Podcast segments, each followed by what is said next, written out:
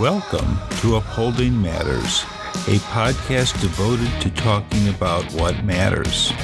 Now, I was raised to believe that life, liberty, and the pursuit of happiness were things that mattered. And certainly they are the unalienable rights that Jefferson wrote about in the Declaration of Independence. We will talk about how to uphold them, how they hold us up, and why that matters. Welcome to Upholding Matters. I'm your host, David Paul. Well, I've had a pretty busy week, and I've decided to do this in two parts because technically it's Thursday. I try and get the show out on Friday, Saturday latest. And I've been through quite a few things this week already publicly, but tomorrow there's a couple of big things locally and nationally. It's getting very close to the time that really, really gets scary.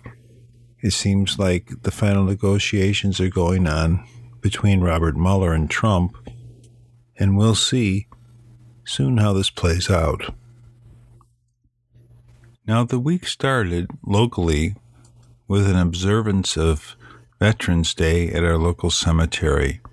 We go there every year and enjoy the stories from veterans about their time in war, the Second World War, the Korean War, stories from children about their family members who were in the Second World War and other wars. So there's always great celebration and patriotism that goes on and a remembrance of those who, well, really put their lives on the line for the United States of America. And with all that's going on in the news about the Veterans GI Bill money that is helping a lot of people finish college or uh, support themselves while they go to school, it's just not getting out. And it's kind of a sad continuation of the confusion that goes on in the VA. And when you think about the military, this is the way I look at it. You have people that, very brave people that join the police department and the fire department. And when the time comes, they put their lives in the line. It's not 24 7, it's not constant.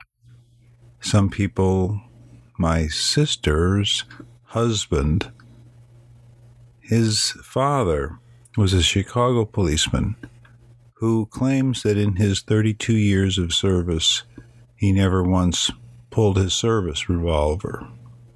that's in the days when they had 38s on their hip, and he just never ever even pulled it out of its holster. And the fire department, what a tremendous job that is. Tremendous responsibility. You have to go into a fire and save people and prevent fires and we know that the firemen on 9 11 were just heroically brave. Their mission was to save people, and they died trying. So, oh, and I think about like a space explorer, an astronaut, or even a future Star Trek guy. You know, their mission is to explore space, and they may hit some rough patches deal with some rough characters, but they're basically explorers and science people. But if you're in the military, whether you're a soldier on the ground, a airman in the air, or a sailor on the seas, your job is to either destroy something, defend something, or to observe something. It's d- dangerous, it's built in. There's a lethal aspect that's implied. And some people see a great disproportionate uh, rise in the violence that they're around. Um, an infantryman, for instance, the constant pressure of war. You know, I went to the Vietnam War Memorial it's um, it's overpowering when you look at the loss and the generation of people that will never have families or contribute in any way. And as haunting and compelling as the Vietnam Memorial Wall is, I would think of this story that's resurfaced. I, have heard this before, but it was that Richard Nixon, in the 1968 presidential campaign, worked behind the scenes to muck up the Paris peace accords that could have ended the Vietnam War then.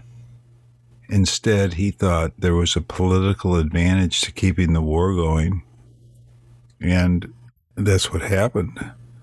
And all the names of these men on the wall that died, half of them didn't need to be there. And that's frighteningly sad and bizarre and twisted and sick. And just about as irreverent of truth as, as you can get. So Tuesday rolls around, and it's the night for city council twice a month on Tuesday, second and fourth Tuesday. And I spoke about a veteran that I just saw that day turning out of a Walmart. There was people ahead that were trying to turn left and it was taking time. And he's got a sign and normally I don't interact unless there's something I can do to help. But I asked him, I put down my window and I said, um, Have you tried the Valley Oasis? Because I know they do provide some help. And he told me, Oh, yeah, they gave him a voucher. He got two months in a hotel and then they approved him for some money and it wound up being $700 a month. So it's pretty hard to live around here in Southern California and $700 a month. And I got to talk about my continued exploration of the various places that are trying to assist the homeless in general and especially the veterans.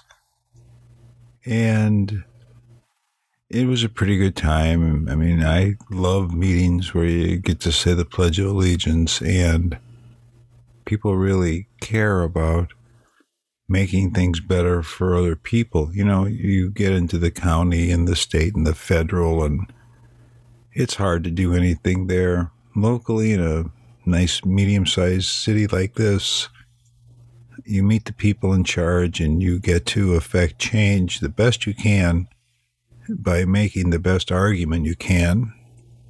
And that's what I always strive to do and it usually winds up, and rarely it, you know, uh, the second Wednesday is sometimes after the second Tuesday, and sometimes it's before. But usually, then after City Council Tuesday comes the Criminal Justice Commission Wednesday. And that's uh, always a fun time because here you have the state's attorney, the highway patrol, the sheriff's commander who provide the law enforcement for our city. We don't have our own police department. And you have uh, all the other people from the city that are there uh, and the commission to talk about criminal justice issues in the city. And of course, one of the big things, of course, with the homeless is the encampments that must be cleaned up. And I volunteered to go check that out.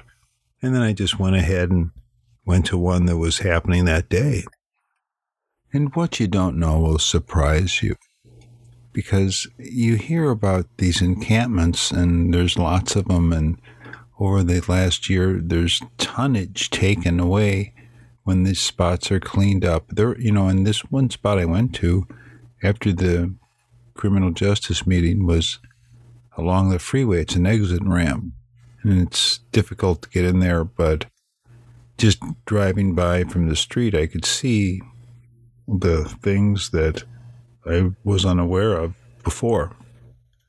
For instance, there were some guys with vests on, and they appeared to be doing the bulk of the raking up and cleaning up that I couldn't see. What I could see was the cloud of dust they were raising, And then it turns out that they're from the prison, they're work release prisoners or whatever, they're prison labor to come out and do these things. But the city pays for it in one way or another. And I feel like most of the people in the city do.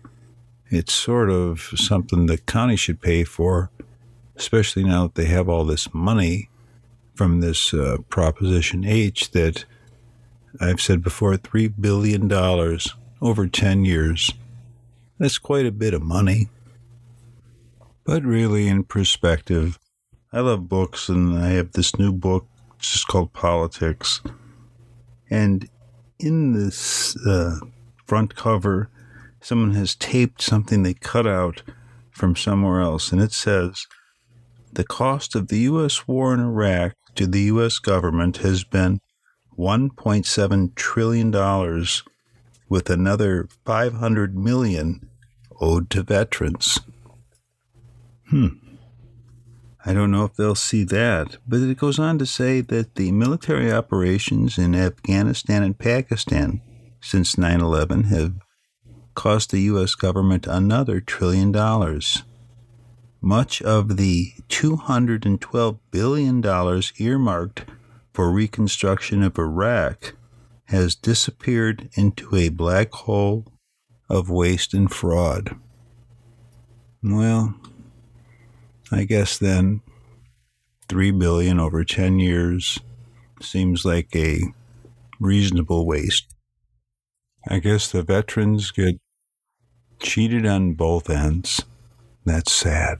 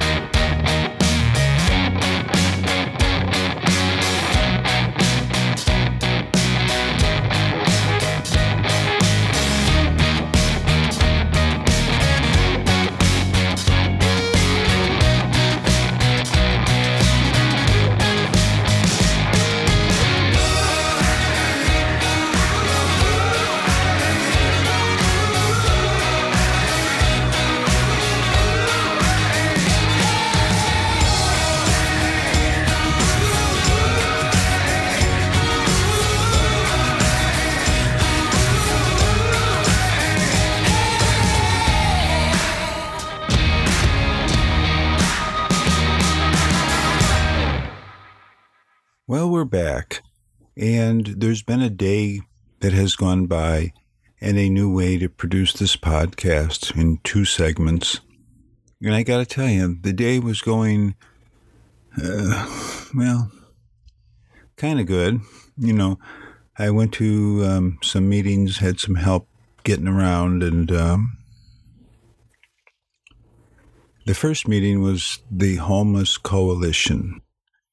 Now, this comes on the heel of the homeless city uh, homeless effort yesterday that I felt pretty good about, at least that, you know, there was a good attitude in the room.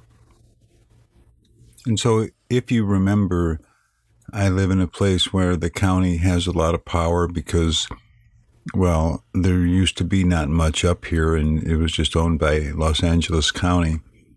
So, but our city is in LA County in SPA 1 of the service provider areas of the county's umbrella of public services. And the county itself has five people, they call them supervisors, that set the tone. Now we have a new county supervisor representing this district, Kathryn Barger, and she's a nice lady. I've met her before, and you know, I'm of the opinion that people do the best they can, and not even someone in political positions that seem to have a lot of power can really change things that much. But she has her personal assistant, her key deputy up here, Donna Tremere, and she's the head of the Lancaster City Homeless coalition or um, commission. And she's also, I saw her Monday at the cemetery for Veterans Day. So I appreciate all the effort she puts into representing the community. And when she said nice things to me after the meeting or after I spoke at the meeting, it, it was kind of special. It was festive. So I was very fortunate today to see her twice. First at the Homeless Commission meeting for the LA County group, that, you know, it's so entangled, and you have the people that give services and the people that get the grants that pay the other people, you know, different agency or 501c3. It's so, and even within the county government and how the money is distributed, I mean, you'd have to be a pretty astute person or have been involved in it for a while to even be able to understand how it all works. But there I was at the meeting, and Donna was there, and my pals Fran and Shannon were there, and you know, we're working on diversion, how to help people who are soon to be homeless. And now that's a hard one because how would we know they're soon to be homeless? Well, they'd have to tell us, and that would require a way to let them know that they can let us know that that's about to happen. And that's a lot of iffyness in there. It's uh, it's tough one to figure out, but we're working on it. But this is nice because we have representatives from the sheriff's department there, and the city wants to clear out the homeless, and the, some of the providers want to bring them a sandwich, and so they work at cross purposes. But there's an effort. I guess that's the best I can say about it because there is something good that will come out of it all. And, you know, you just keep toiling. Then I got to go and briefly talk to my friends who are on an election watching commission for an NAACP local chapter um, election where the president and the officers will be chosen and installed. And it's kind of fun to be involved in that, although it's always a learning curve for everyone, including me, about these things. And then I got to go to the party. The Salvation Army and my friend Hector Acosta, he's the co chair, vice chair of the LA County Homeless Commission meetings that I go to. And he's also the lieutenant at the Salvation Army, uh, the one place in this whole area that has homeless services because the county made a waiver for an old hospital and let Actors organization come in there, and they're equipped to do that. That's what they do. But it's still only 100 beds, and it's been designated the winter shelter. So the 5,000 people that need somewhere to go, well, I don't know what we're going to do. And like I said, you, never know how all these things work out. But now Hector has been tasked by this group, LAHSA or LA County Housing Authority, and you know, way back there, they're controlling the purse strings. But he's been tasked with helping our sister city to the south, Palmdale, house their homeless as well. And Hector is really the only one doing anything, and I don't want to be selfish, but you know, I don't want to work Hector to death either. But then tonight I got to go to Hector's party, and he fed his flock, his congregation, a nice, you know, Thanksgiving style dinner, turkey and pie, and it was just great. And there were people sitting around, and it was just so festive. Everyone enjoying a great meal. That's nothing to sneeze at. I I love a good meal anytime, and everyone was enjoying it tonight. So then I get home, and it's just strange because you know, this is a personal matter, but I have a, a family member who has been off the grid for 10 years and reappeared and is threatening, or, you know, I've heard that family members, other family members feel threatened by the emails and, but he's basically homeless now and wants somebody to do something, which is what I spent the whole day trying to fix for other people locally. But there's so much personal pain out there.